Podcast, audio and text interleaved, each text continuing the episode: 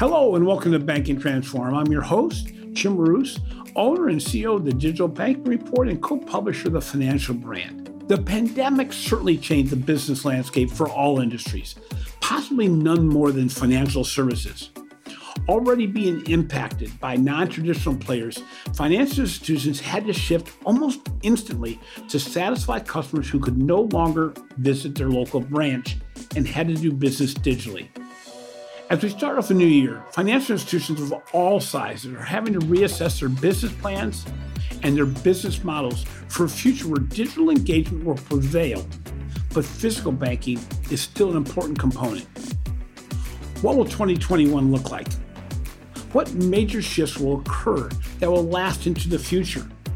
What could surprise us in an ecosystem where change is really the only constant? To get a perspective on the future of banking and fintech, I'm joined today by Ron Shevlin, the Managing Director of Fintech Research at Cornerstone Advisors. Ron is the author of the book Smarter Bank and is a senior contributor to Forbes. Ron is also ranked among the top banking influencers globally and is a frequent speaker at financial events. So, welcome to the show, Ron. Uh, first of all, Happy New Year. I realize that we are in our second week of 2021, but many in the banking industry are still trying to process what happened last year and how it impacts what may happen going forward. You recently wrote a, a series of articles for Forbes on the top five fintech and banking trends for 2021, as well as who the winners and losers from 2020 were and mergers and acquisitions you might want to see next year. So I thought that's where we'd go today because I think it's a good way to start off the year. It's a good way for people to get a grasp of, you know, from your perspective, what they've got to really be focused on. Because I think with all this going on in the industry and outside the industry, it's so easy to get distracted and so easy to lose focus. And, you know, we talk about it often that we don't have to all look at the major trends that everybody talks about in the industry as much as understanding how they impact an individual organization, how an organization, a small credit union in Ohio, is going to need to react to what's going on versus a fairly large mid tier bank in Arizona. That's very different perspectives and different prioritizations. So, in your article of 2021 trends, you mentioned that while you're not a fan of calling anything the year of fill in the blanks, that you really saw this year is the, the year of the value chain disruption. Can you elaborate a little bit on what that means? Yeah, sure. So first of all, I was kind of taken off on if you've read in the past 15 years how every year seems to be it's the year of the customer. oh, right. And it, it's either always is or never is, whichever way you want to look at it. But so the the idea of the value chain disruption is look, you know, I've been very skeptical over the past few years of all these claims of disruption in the industry, and I've been dis- dismissive of it mostly because I see a lot of what has happened until recently as really being very front end, very veneer type of fixes, user interface types of you know changes. And it's great to change the user interface and have a better interface for consumers but the challenges for the financial services industry, I mean, go so deep into the infrastructure, the policies, the regulations, the, you know, the, so when I keep hearing, oh, banking is disrupted, um, I won't say transformed because I think there's a name of a blog that's called Banking Transformed. So I'll stay away from the transformed name. But when I keep, you know, heard, oh, banking is disrupted, it's like, no, you, you changed the stupid interface. You didn't really change anything. And I think what's has been brewing and I think coming to a head last year and, th- and will happen this year is really more deeper structural changes in the industry, which is why I say more you know, changing the value chain, going back deeper. So I know you're going to go on, want to go into some detail on some of these, but just to kind of paint the picture at a high level, you know, from a consumer perspective, changing the interface on how they interact with their bank is nice, but if you follow the flow of the money, it really goes back to payroll and not a lot has changed in terms of you know how people get their money which is why things like payday lending has persisted because we haven't changed payroll. So that would be, you know, an example of that. Another example from the small business side, uh, you know, it's great to enable small businesses to apply for a loan in 30 minutes or 7 minutes or whatever you want to, you know, brag about with an online, you know, digital loan process But why is it that they need that loan? Well, they need that loan because they have cash flow and, and, payment problems and payment processing issues that the thing goes back so far into their value chain. And of course, you know, you look at bank infrastructure, and a lot of banks have talked about core modernization for the past couple years, but you know, you go to a CEO of a bank or credit union and say, yeah, you know, you want to change your core, it's going to be a two to three year process, and you're basically going to have to put all innovation on hold for that time frame.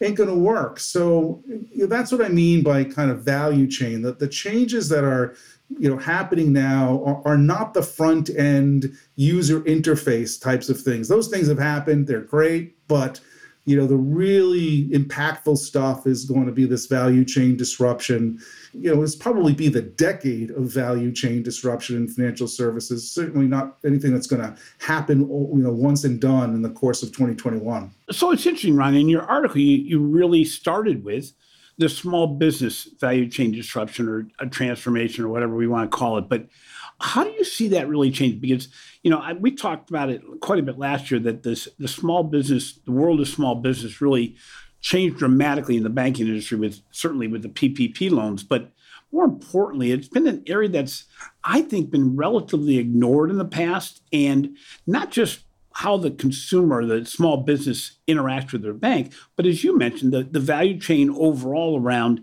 how does a bank really structure their small business portfolio and the way they serve the small business marketplace. So, can you talk a little bit about what you see happening in the small business world next year then? Yeah, I, you remember the analogy of like the, the blind man looking at the elephant or blind men and they, they feel different phases of it and describe the elephant very differently. Well, small business is the elephant, and everybody kind of describes the, the situation from their own perspective. And the bank perspective is, is kind of narrow. It's either small business has a lending need that I can fulfill, or I can be their bank, you know, and provide their deposit products and you know, maybe some treasury management, cash management services. But the challenge for small businesses you know, why is it that they may need a loan or a merchant cash advance? It's because they've got cash flow problems that stem from managing their money in the industry that they have and can stem from payment problems. They, you know, are accepting checks, sending invoices that don't get paid, uh, days sales outstanding that, uh, you know, are, are incredibly high. And then, of course, you know, don't even think about putting a pandemic into that situation yeah. uh, and what it does to them. And so you know from the banking perspective what's really kind of changing is you know there are some some players that are really trying to serve the whole elephant. You know if you look at companies like stripe and square you know to a certain extent they started off life with a fairly narrow value proposition to to the small businesses. It was really about payment processing payment acquisition and, and so forth. But those companies in particular Uh, you know, have really evolved their vision of how to ser- serve small businesses. Gusto, another good example, coming at it from more of an HR perspective, to being a more, you know, holistic provider of data and money movement and money services that go beyond just sort of payment processing or merchant acquisition. You know, and the banks are, you're right, they they've been slow to this. And part of it, I think, Jim, stems from a you know a cultural view of the small business as being very risky so why do we want to loan to these people? And hey we make our money by loans you know that all those other non-interest income services that we can provide are nice but they pale in comparison to what we make from an interest perspective so why do i want to get into that game and so I think that's what's kind of evolving, and why I say the you know the value chain is it's these providers going deeper into the small business beyond just the outward-looking banking interface, and more than just cash management, but you know payments management, HR management, and really trying to provide a more holistic set of services. And you know, I think to a large extent, a lot of banks are going to get squeezed out of their uh, small business relationships because they you know, tend to poo-poo the non-lending side of it and and don't see the opportunity, you know, with the other types of services. You know, it's interesting because you bring up the whole issue of lending and uh, the stripes and the, you know, I'm, I'm going to use the example of PayPal in my own situation that, you know, it's the way you view, as you said, the customer. PayPal says, okay, we're going to take in your inflows and you hopefully you're going to use you know PayPal as your way of paying people, which I do. And then all of a sudden, they know everything about my business from a transactional as well as a functional standpoint. They know my flows, they know everything, which my current financial institution, my traditional financial institution doesn't know. And so, what does PayPal do? They come out and they offer additional services. They offer credit on demand. They may offer instant bridge loans, which my financial institution currently would never think of doing. They, they don't come out and do that. They think of it as a loan, while PayPal sees it as credit. And there's a very big difference between those two, and they all are based on the insight and the information in the back office. So if you don't use the data and information, understand the businesses, you won't be there when they need them, or even better, be there before the person knows you need them. Well, that's the key, Jim. That's the key is that you know, even if the bank today says well, this is a good opportunity, we want to get into it. Well, how do they get that information? Well, they have a set of forms by which they ask the small business to go fill out where meanwhile the squares the stripes the, the, the paypals of the world and amazon in particular especially if you're an amazon merchant they have that information already. They're not asking for you to the small business to go fill out a bunch of forms and in three weeks we'll get back to you. They're able to more proactively provide that. And so it's a really a cultural mindset change on the part of the banks just as much as it is a technology change. Well and and, and you look at it from the standpoint that for me if I'm looking for a bridge loan, I'm not looking for a long term loan.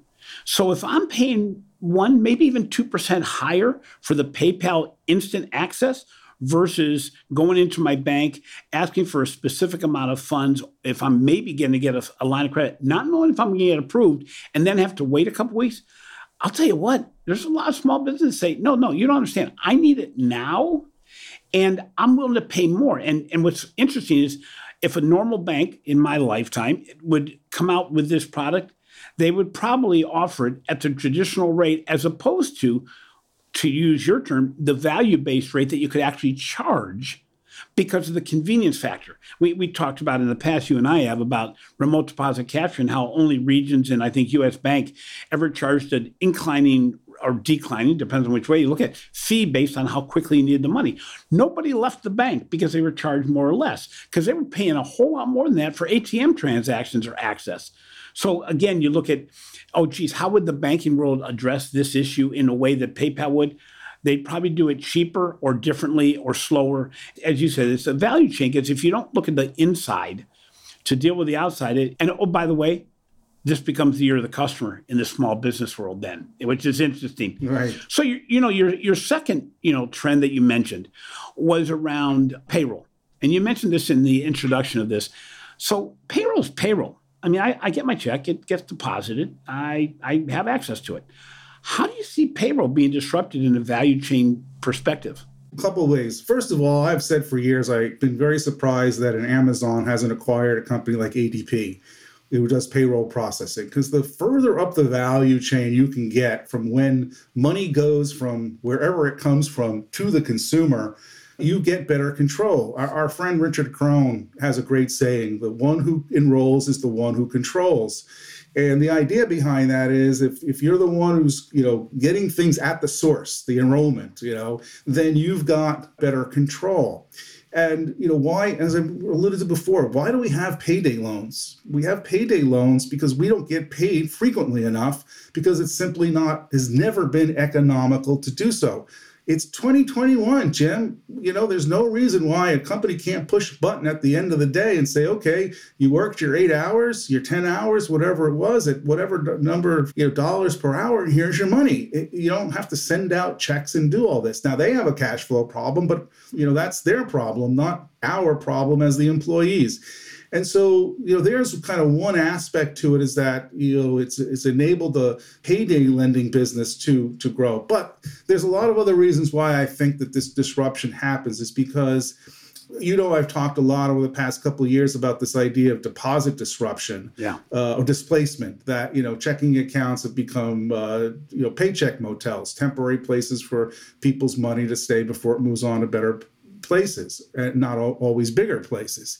And so, you know, if you're at the point of payroll, then you can influence where the money goes from the employer. It doesn't all have to go into the checking account that somebody has they can simply say, okay, start paying bills directly from the source. Put some of this money here. Put it in quicker. Put it in sooner. There's so many ways uh, and you know i know the early wage access folks like to talk about themselves as being payroll tech but that's just a you know a potentially small part of it. There's there's so much that can happen there. The more and more you move up the value chain to the, the source of the money well, and, and, it gets to best placement of money too. So you, and it gets to my your next trend, which is around financial wellness. But you know, if you have early access to the paycheck and you're immediately dispersing it to the correct places, including a savings application, paying down credit, and, and actually it's the the money management, money flow process.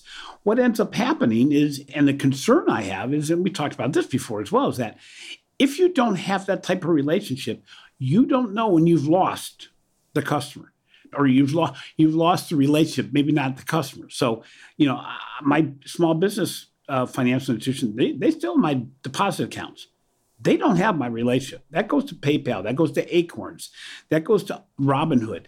That goes to other players, and they just don't pay attention. So the biggest concern I have is all these financial institutions say, you know, actually, you know, the shifts of money and and the attrition has really gone down.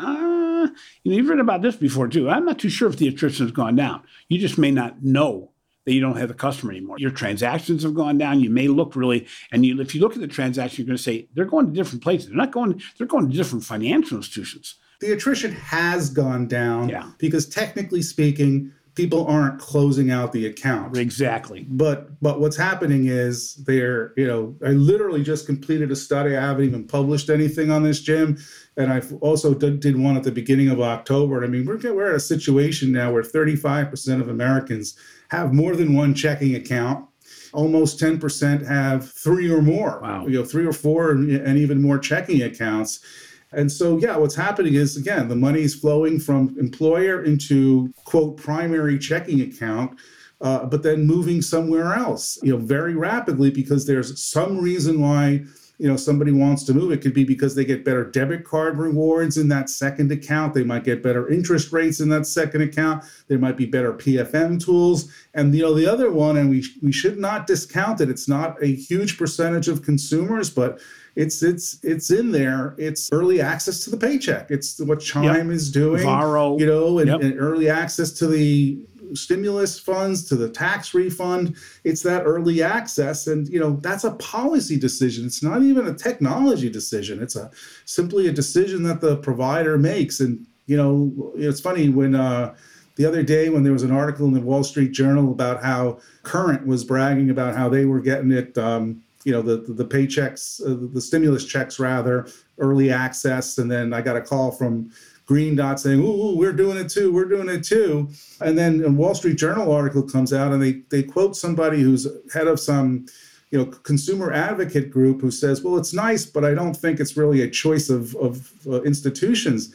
I was like, wrong. It's absolutely a, a, a choice yeah. of institutions yep. because it's important to somebody. And that's another big thing, Jim, that that's, you know, longer term trend that I think a lot of the banks have got to wake up to is that people are making choices of banks because of features Yep. You know, it's that featureization, it's those hooks. Yep. And they're, you know, opening up accounts in these various providers and inst- can't call them all, can't call them all institutions because these fintechs aren't technically institutions, but they're opening up these accounts. Meanwhile, you know, the, what are the mid-sized banks and credit unions doing? Advertising, you know, oh, we have great service. Nobody cares about that anymore. You know, what happened with COVID, with people being shut down, they've become much more aware of the differences between their services and the way the companies deal.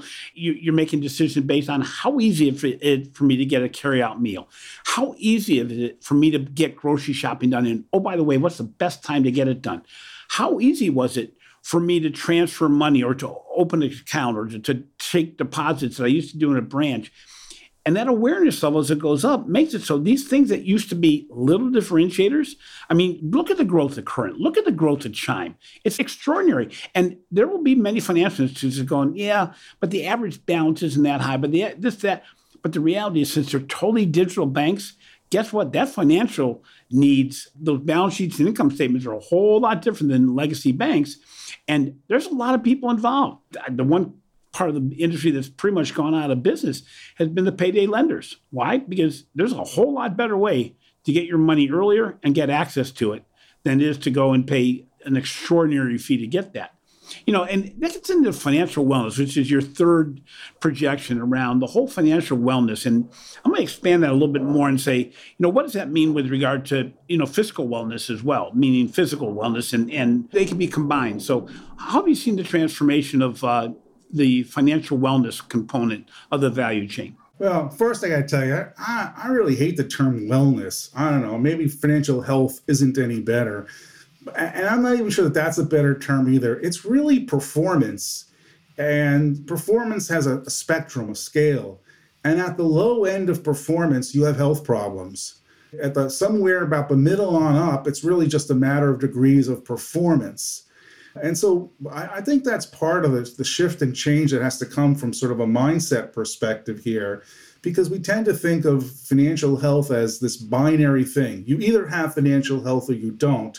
And that's not the case. The other big shift that, that needs to take place is this sort of inherent belief that anybody with a certain income level or below has bad financial health or wellness. Right. And that's simply not true. Right. Nor is it true that just because you make $150,000 a year that you have good financial health. So it's really about behaviors. The other change that that needs to take place in this space is got to get over this this focus on financial literacy. Literacy is meaningless. Look, I don't know the first thing about how my car works, but I'm a pretty good driver, at least with my driving record. And and so same thing with finances. My financial health is pretty good, but I bet you I wouldn't score very well on a lot of these literacy tests. I don't have to make enough money that, and more importantly, I have the right financial behaviors. You know me, I don't spend any money on anything. So, you know, it's my wife who spends all the money. So that, that's my financial wellness problem. But the reason that I kind of put financial health as one of the big trends for 2021 was a couple of things I think is going to happen. One is from a regulatory perspective. I absolutely expect the new administration to kind of relook at the old CRA type of regulations and realize that those things are really outdated and too narrowly focused on lending and are going to force financial institutions to prove that they are positively impacting the financial health of their customers and from a credit union perspective, their members. Uh, so I think that's number one, which I think is going to force a more rigorous form of financial health scoring.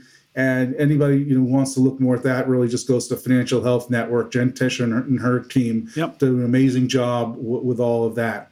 The other thing is that you know if you look at the financial health space, there are a gazillion providers in the space. Half of a gazillion who are actually doing something with financial health, the other half who just claim to be part of financial health. But among those who are legitimately doing things, you know, you realize that because financial health has a again, it's this that's that it's an elephant. It has so many different aspects to it that all these various providers contribute to. There's very little coordination or integration across these players. And so I do think we're going to see some players emerge providing, you know, financial health platforms you know ways of really integrating the various components of a lot of these fintech providers financial health offerings. And you know i've talked to some that are you know got the vision to do that. 2021 might not be the year they actually kind of launch and, and do some of this stuff but you know, I think there's some players like a Stripe and a Square, uh, rather Stripe and a, a Plaid and Finicity, who could, you know, really do some good work. MX, I shouldn't leave them out of the equation. They've really kind of taken the lead on a lot of this stuff, and so I think we're going to see, you know, these financial health platforms emerge along with a, a more rigorous way of scoring that's going to be driven by regulatory requirements. Um, we're going to take a little break here and get a word from our sponsors that make this whole podcast possible. So we'll come right back. Is your organization trying to embrace digital banking transformation in 2021? Are you trying to elevate the customer experience? Figure out what technology you want to implement to improve the customer journey. Look at data analytics to really better understand and personalize the customer experience. And you're trying to make it so that more of your employees can buy into and be part of your digital banking transformation. If this sounds like you, I ask you to reimagine banking with our newest podcast sponsor, Microsoft.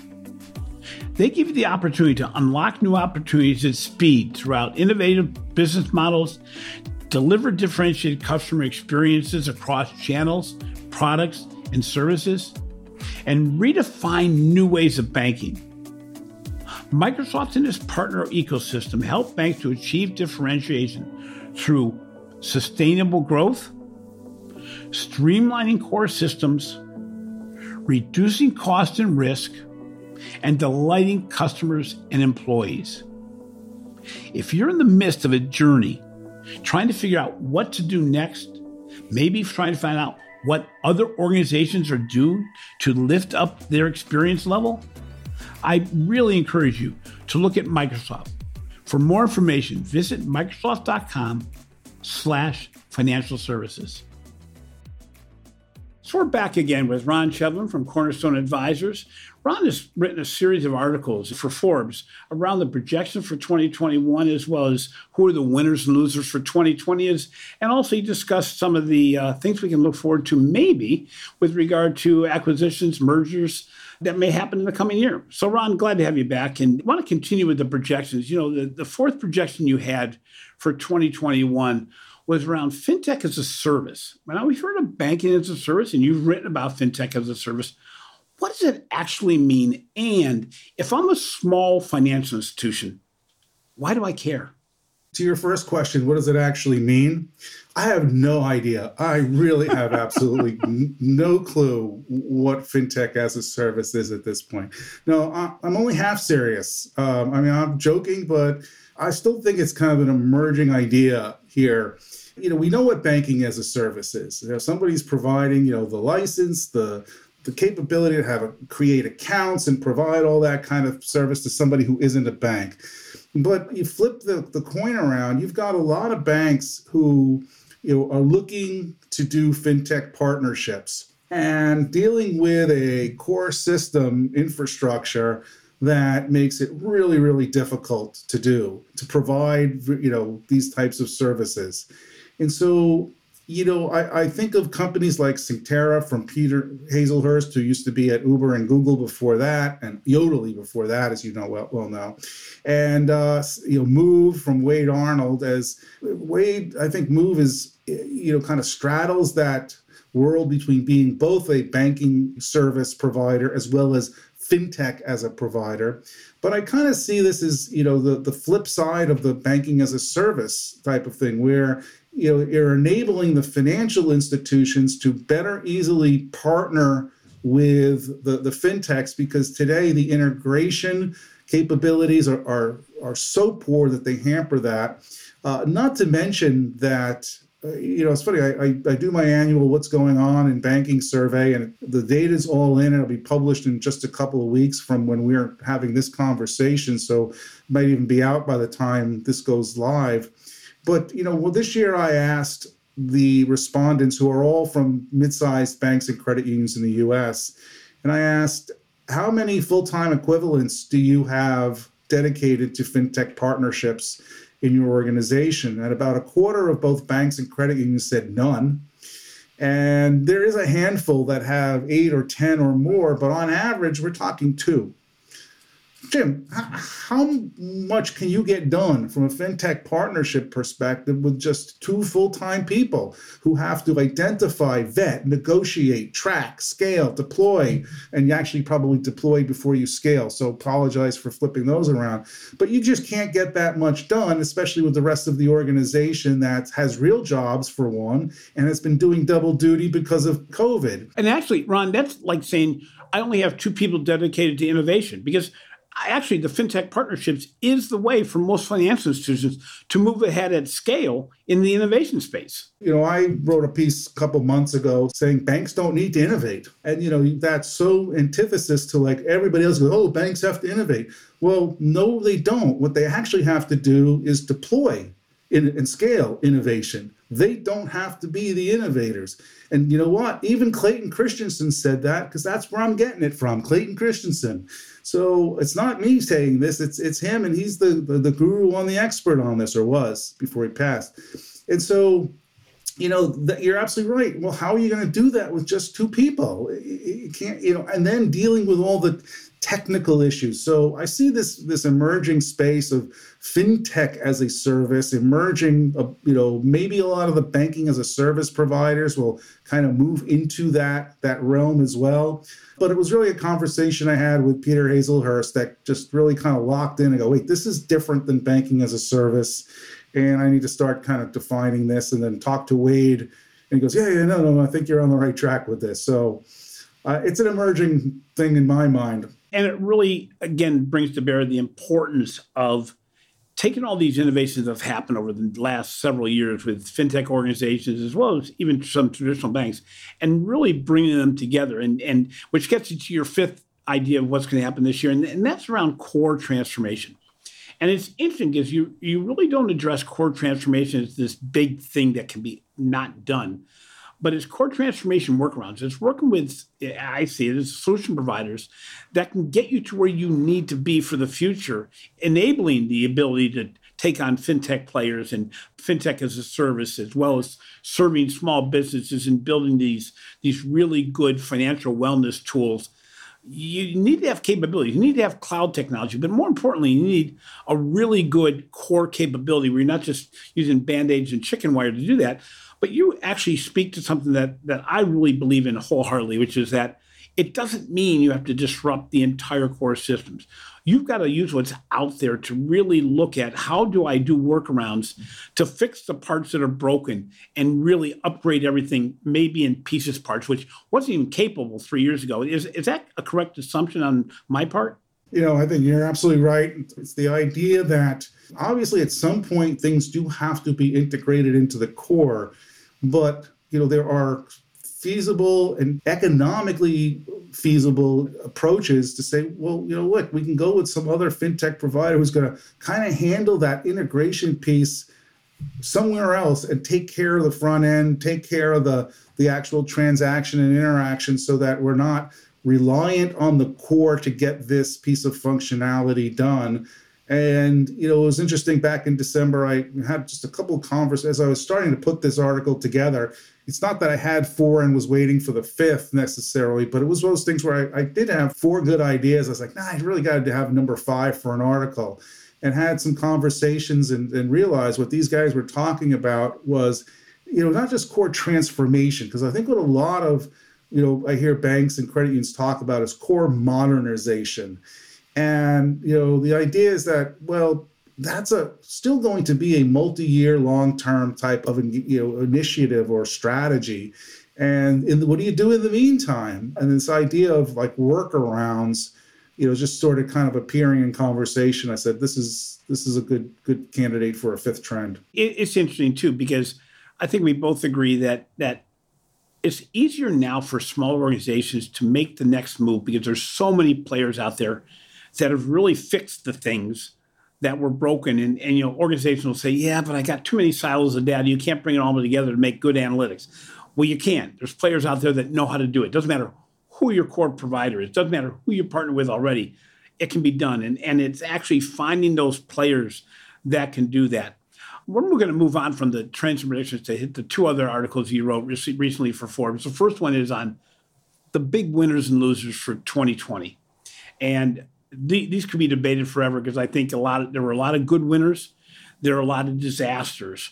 There's people that would debate both ends of it. But from your perspective, what was the number one winner and the number one loser, I guess I would say, in the fintech and banking space in 2020? On the winner side, I'd be hard pressed to choose one over another. My list didn't really rank them, but of the ones I I listed, I would really have to say it's neck and neck between Stripe and Chime.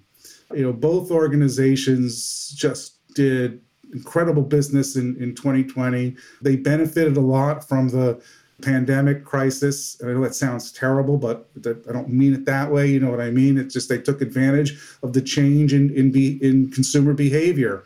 But more than the, just the change in consumer behavior, Jim, I, I put them on the list because Stripe really has you know upped the game from an innovation perspective. Their announcement for Stripe Treasury, I think, was a real winning type of service to you know offer the platforms that they work with like a shopify to be able to offer payment and banking services to the small businesses i think that's absolutely huge and i think you know although i've always been you know somewhat critical of chime and its crazy valuation i still really have trouble believing that's a 14 and a half billion dollar organization but whatever it is it's it's doing a good job of gaining new customers and, and focusing on those hooks and those features that, that consumers really want. So I, I kind of put them at the top of the list of the winners.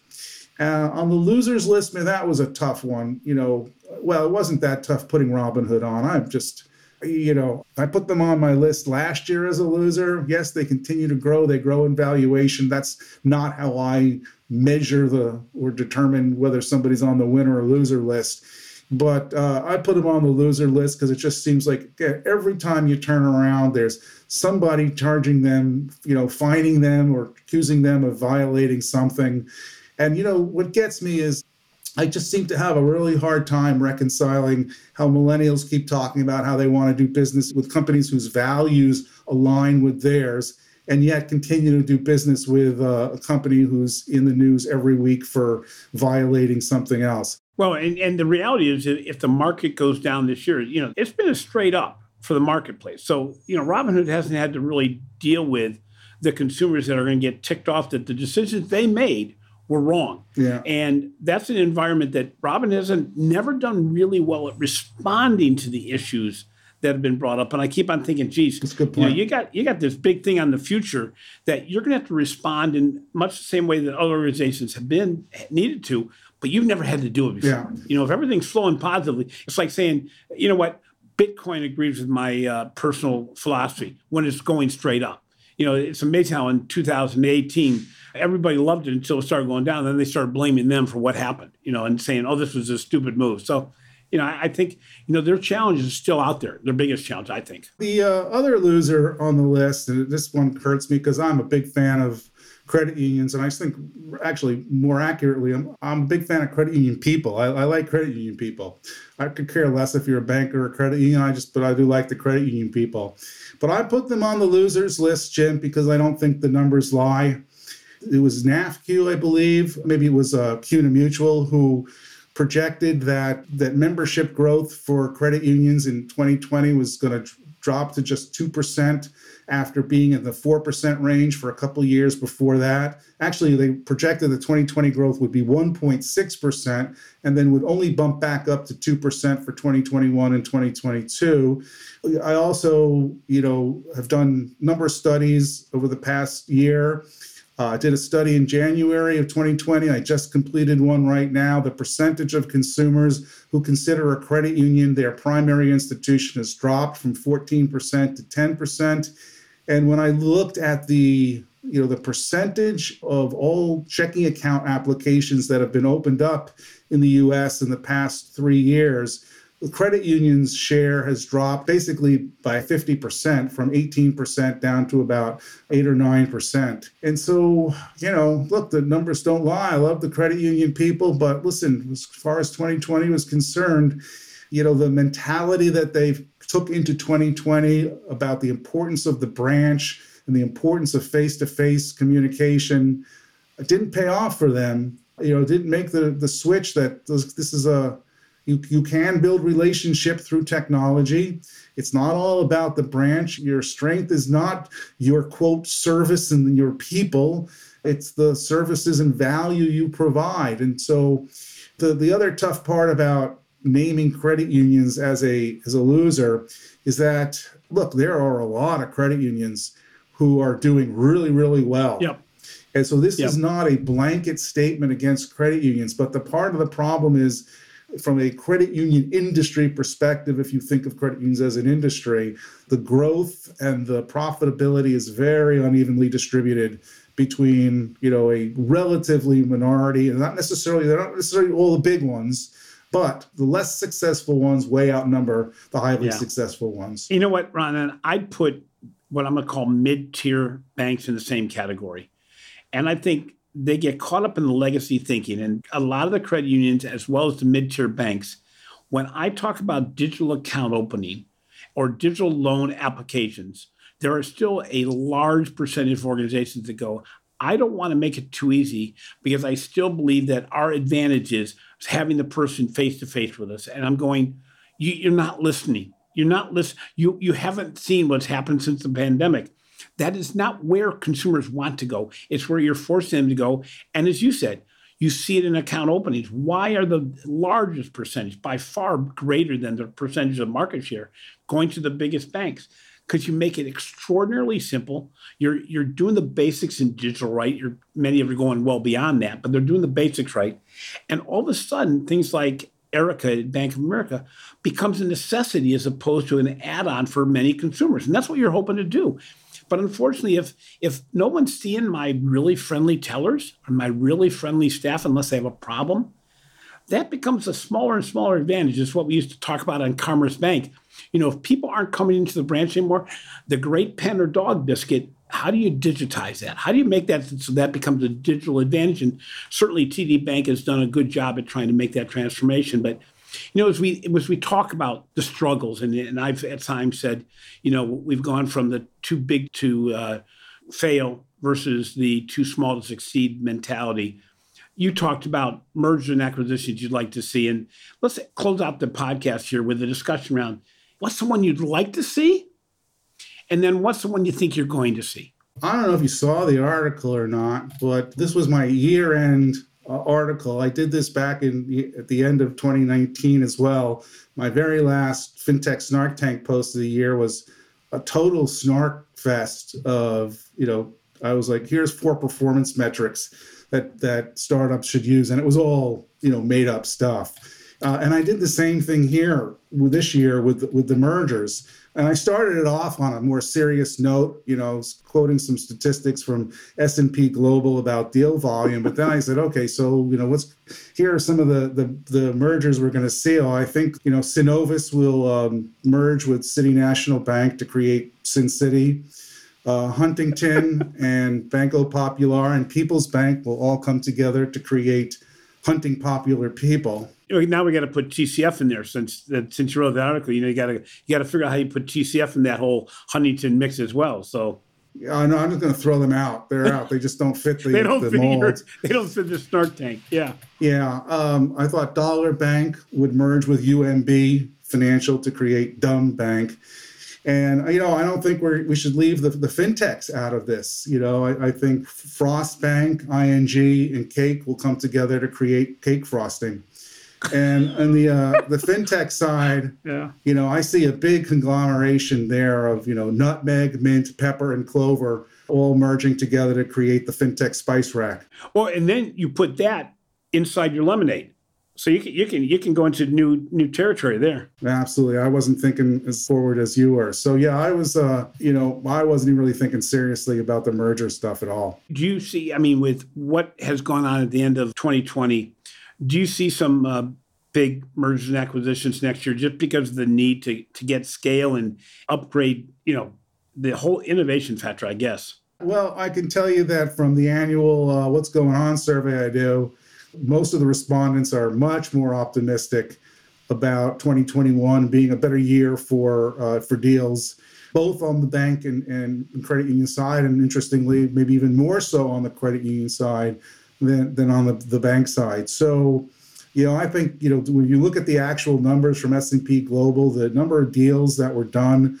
in 2020 was you know it dropped by more than 50% from the prior couple of years. So I think there's huge pent up demand for mergers. I think this is a, just an ongoing for the next couple of years type of situation where you you know you can say all you want that there are ways for you to you know get economies of scale without having to merge. But I think the the way most bankers bankers and credit union execs are going to figure out how to do this is through mergers and you know all kind of leading up to that you know at least five if not ten billion dollar asset level well and it's interesting because you, you look at you know what uh, BB&T and SunTrust said at the beginning of their merger thing that, that, that the merger was going to make it so there was more funds available to become much more aggressive on the digital front and time will tell. My concern is that you know sometimes you put two banks together, you make a bigger bank, and that's all you get out of that.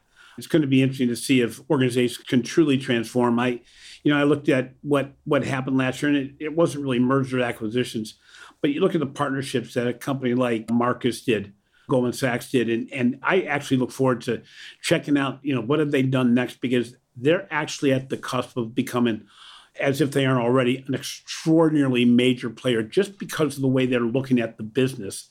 And they have the benefit that not many do, which is a great brand name combined with scale as far as a what I'll call a fintech player. And it's going to be fun to watch the biggest fintech players as well as those organizations that have really stepped out. But um, Ron, I, I want to thank you. Thanks for having me, buddy. It's the second time you've been on the show, and I think last year was right around the same time. I, I tell everybody, please read. Please subscribe to Forbes. It's not the most expensive subscription in the world, if for no other reason than to read Ron's article every well, week. Well, you know, they can read the article without subscribing. Go just go to FinTech Snark Tank. You got five free articles a month. I generally publish five, so just read my stuff on Forbes. And then if you like the other, I didn't realize it was five a month. I so Forbes got me to hook without me reading everything, which is traditional for me. But again, it's a great perspective. Ron brings a lot of, of not only his own personality, but more importantly, a lot of data into the equation to make his projections, but also to make all his articles. There's some just tremendous ones there. Even the ones that maybe didn't see as many eyeballs are sometimes the best. They deal with specific issues that are important to bankers. So, Ron, again, thank you very much. Always great to talk to you. And, and as I always try to mention, I wouldn't be where I am today, doing what I am today, if it wasn't for a meeting we had in San Diego probably about probably a decade ago now, where I got inspired by what you were doing in the industry as far as sharing information, sharing insights. And as you know, the only way we stay relevant is by continually learning and your ability to do research and continually learn about what's going on and then sharing it with everybody, usually without any cost at all, is what keeps us going. So, again, thanks, Barry. Thank you a lot. Talk to you later. Thanks for listening to Banking Transformed, rated as a top five banking podcast. If you enjoy what we are doing, please be sure to subscribe to the Banking Transformed on your favorite podcast app. In addition, please take a few minutes to provide a review. It lets us know how we're doing and it allows us to get the best possible guests on the show. Finally, be sure to catch my articles on the financial brand and look for our research in the Digital Bank Report on the future of financial marketing, the use of data and analytics to improve customer experience, our 2021 trends and predictions, as well as how to build a powerful personalization engine in banking and financial services. This has been a production of Evergreen Podcast. A big thank you to our producer, Leah Longbrake, and our audio engineer, Sean Rule-Hoffman, as well as our video engineer, Will Pritz. I'm your host, Jim Marous. Until next time, make every day a learning experience.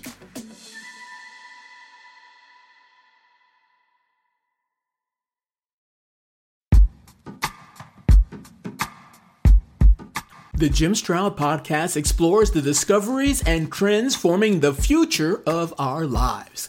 Brain to brain communication, robot bosses, microchip implants for workers, and artificial intelligence replacing human workers are all happening now. If you want to know what's happening next, subscribe now to the Jim Stroud podcast.